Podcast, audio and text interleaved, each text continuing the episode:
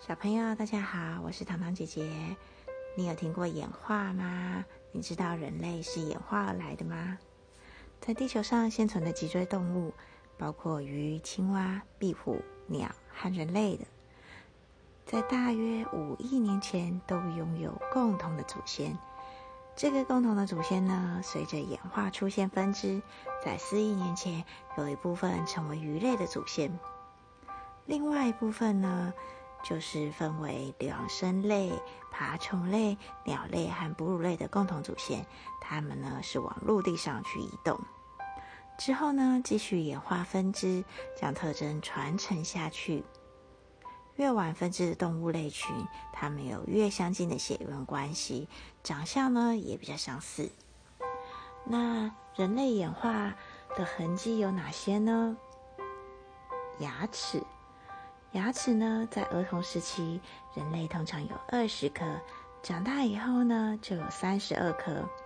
和祖先相比的话，我们因为不需要咀嚼粗硬的植物，还有坚韧的生肉，所以呢，我们下颚变小了。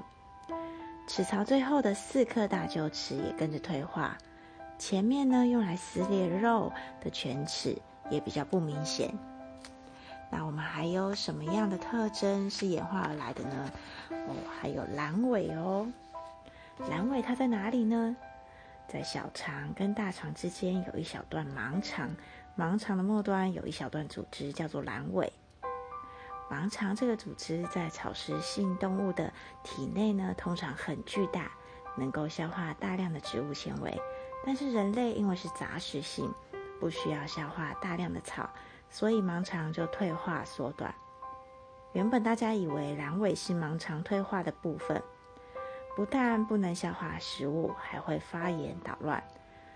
后来科学家就发现，阑尾其实布满了淋巴小结，有丰富的血液供应，是猩猩还有人类肠道里面很重要的免疫器官。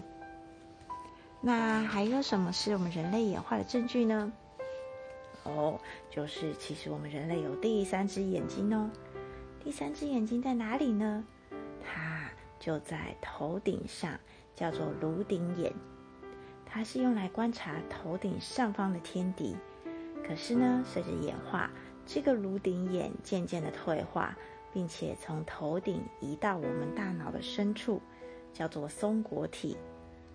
到现在，松果体依然像眼睛一样。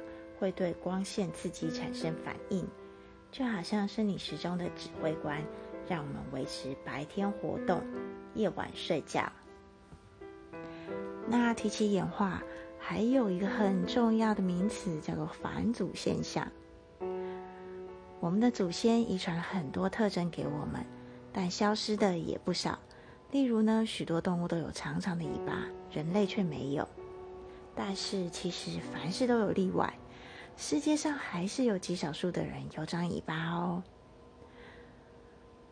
甚至啊，它还具有功能。这个呢，就叫做返祖现象。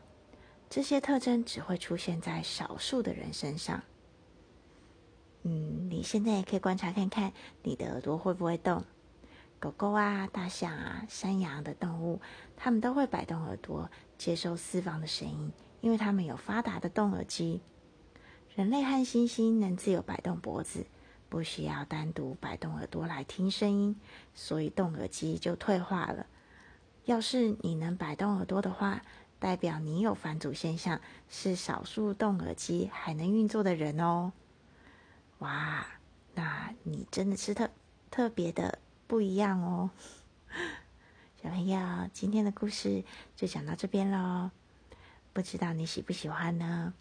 我是糖糖姐姐，那我们下次见了，拜拜。